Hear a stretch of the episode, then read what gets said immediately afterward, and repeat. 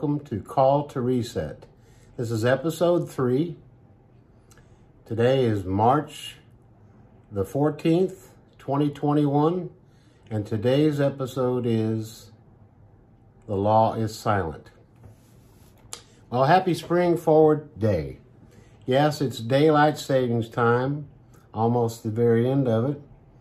But if you lost an hour of sleep due to the time change, well, look at it this way. You're one hour closer to spring in about six days. Hats off in the house. So here we go again. Another freaking history lesson. Well, history is important as it shows us where we are. We live in the present, we do not live in the past. But we need to know who we are and where we have come from. Now, I may read most or all of what follows, but I wrote it or I will quote it for those that I am quoting. It is important to me to get the information accurate out to you. Maybe I will somehow include some after podcast show notes or something like that. We'll just have to see so you would have reference of some of this information later. It may or may not appear in my sequel to my book, this being the first one, which is Reset, an alien's guide to resetting our republic. You can find more information about that at resetbook.com. It may be in the sequel, which is to be Apple of Gold in a picture of silver. But whatever it is, I wrote it or I'll quote it. Now, last time you remember the riots in major cities, especially in New York City, from the last time in episode two? It was a direct but likely unintended consequence of the Conscription Act, which, by the way, Congress wrote and President Lincoln signed. It became quite clear that not only was the conflict with the southern states, but it was also with the northern states as well. The Conscription Act took over the states. It placed it under the control of the military, martial law, and so did the Lieber Code, rules of engagement and rules of occupation of an invading country, the United States of America, into another country, the United States of America. If it weren't for the movie Gangs of New York, I may never have discovered the truth about those times of these riots and how worse it was than actually what was depicted in the movie. I am a visual learner, but words spoken can paint pictures and our imagination can fill in the details. But why were we never taught these things while we were in school? I never was.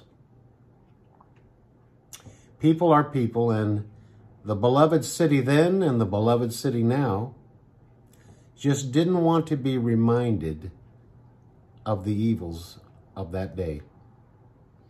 And they weren't evils from without, they were evils from within. They were evils of their own doing. The articulate poet Thoreau was living in New York City at the time. And he awoke the following morning after the riot was put down by the returning soldiers from Gettysburg. And he looked out about where he lived and he saw nothing but ash and smoke. If the sun was shining, it was clouded and heavily hazed because of everything that was in the air, the smell of it, the sight of what he could see, people that were killed and injured, the noise, of the previous night, the lynchings, etc., etc. And all this articulate man could write was black, black, black. When peace was restored, people did not want to remember or be reminded of their evils, the evils of their own doing. It was similar today in tearing down statues, the cancel culture, and trying to remove history. Too painful and too evil for a civilized society. Well, Lee surrendered and took the fire out of the Confederacy. Then President Lincoln was assassinated. Then the conspirators were captured and John Wilkes Booth was killed. Washington, D.C. was in crisis mode. Now remember, the entire country was still under martial law, still under military control. The Conscription Act had not been canceled, only the draft was ended. The Lieber Code was still in effect. No peace treaty was ever signed, and no president, commander in chief has ever canceled it. Then came the trial of the conspirators. Then entered Mary Surratt, Mrs. Mary Elizabeth Jenkins Surratt. She was the mother of Anna Surratt and John Surratt. Her son John, a Southern secessionist, a spy, and at large, implicated and wanting in the conspiracy to assassinate President Lincoln. Today's episode is brought to you by a new concept I discovered in watching another movie called The Conspirator. It was directed by Robert Redford. I do not know how accurate this movie is, how much embellishment or artistic license was employed just to make it interesting to watch. Those I've no time or interest to research, to prove, or disprove. But I am interested in facts. And the facts are number one, Mary Surratt ran a boarding house where she and her daughter Anna lived. Her son stayed when he was in town. And boarders included several conspirators, among them John Wilkes Booth, the actor that pulled the trigger shot and killed the first president ever assassinated in the United States of America. Number two, Mary Surratt was a widow and she kept a boarding house. She was a Roman Catholic, was a widow, and she went to church every day. She was a mother that attended to her 20-year-old son as best as she could. And a single daughter, I'm sure both she and her daughter would like to be become married. As far as Mary was concerned, that her daughter would be taken care of. Number three, the President, Andrew Johnson, signed an order that the conspirators were to be tried by a military tribunal and not a civil trial. Number four, the U.S. Attorney General defended the president's order amidst concerns that it should have been a civil trial. Number five, Johnson's order and the Attorney General's defense of it were unnecessary as the acts of President Abraham Lincoln were still in force and effect, having never been canceled. To this day, they have never been canceled. We were born under martial law, and we are still under martial law, military control by the Commander-in-Chief, the President of the United States.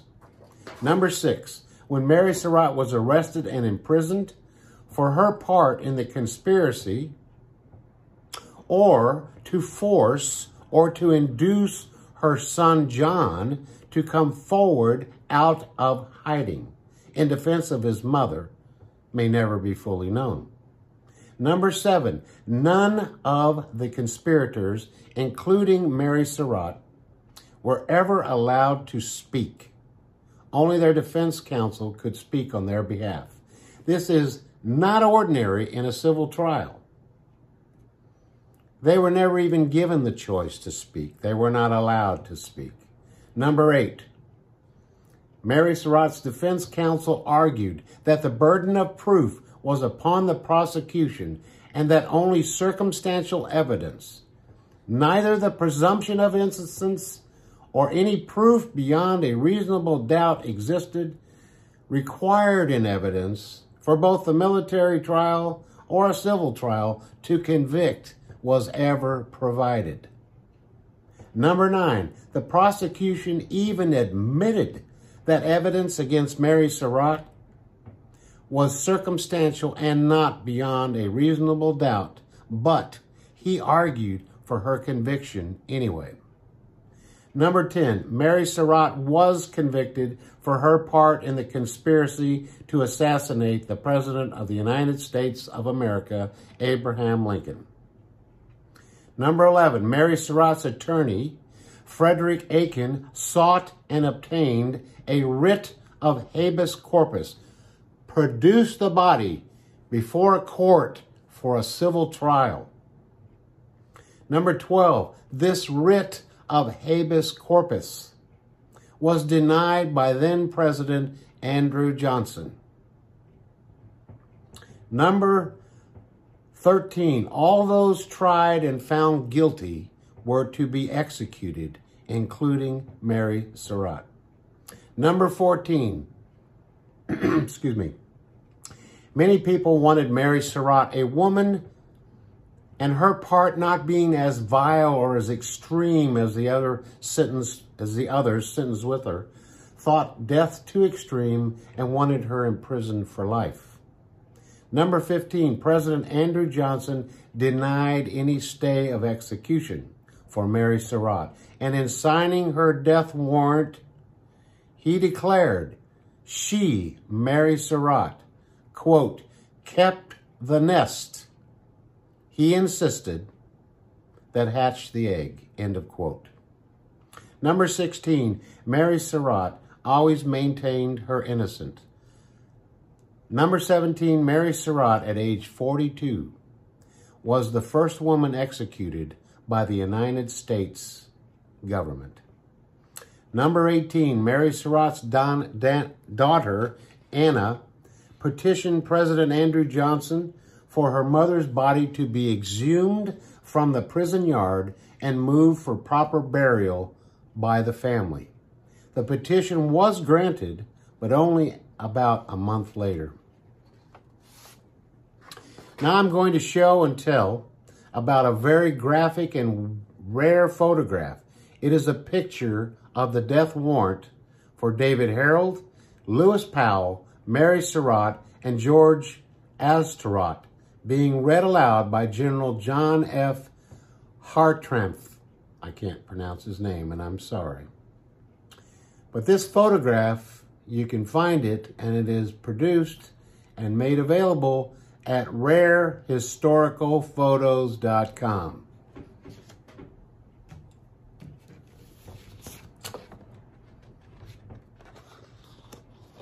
And here is the picture. I hope to get the glare out of here. Let's see if I can get it out of here better somewhere. That's terrible. Hmm.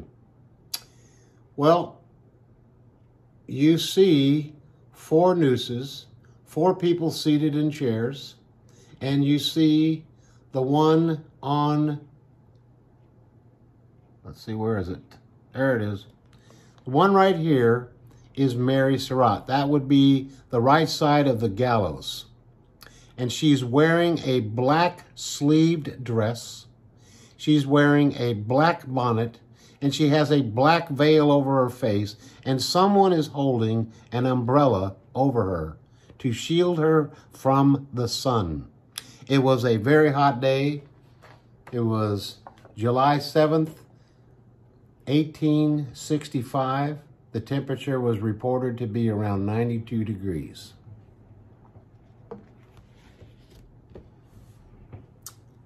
And despite everything, she was afforded the right side of the gallows in the first position because apparently a lot of people thought that had more respect. Well, what difference does it make because they were all going to be executed anyway? Mary Surratt, Surratt, excuse me, and three others were hung on this very hot day, reported to be, like I said, 92 degrees.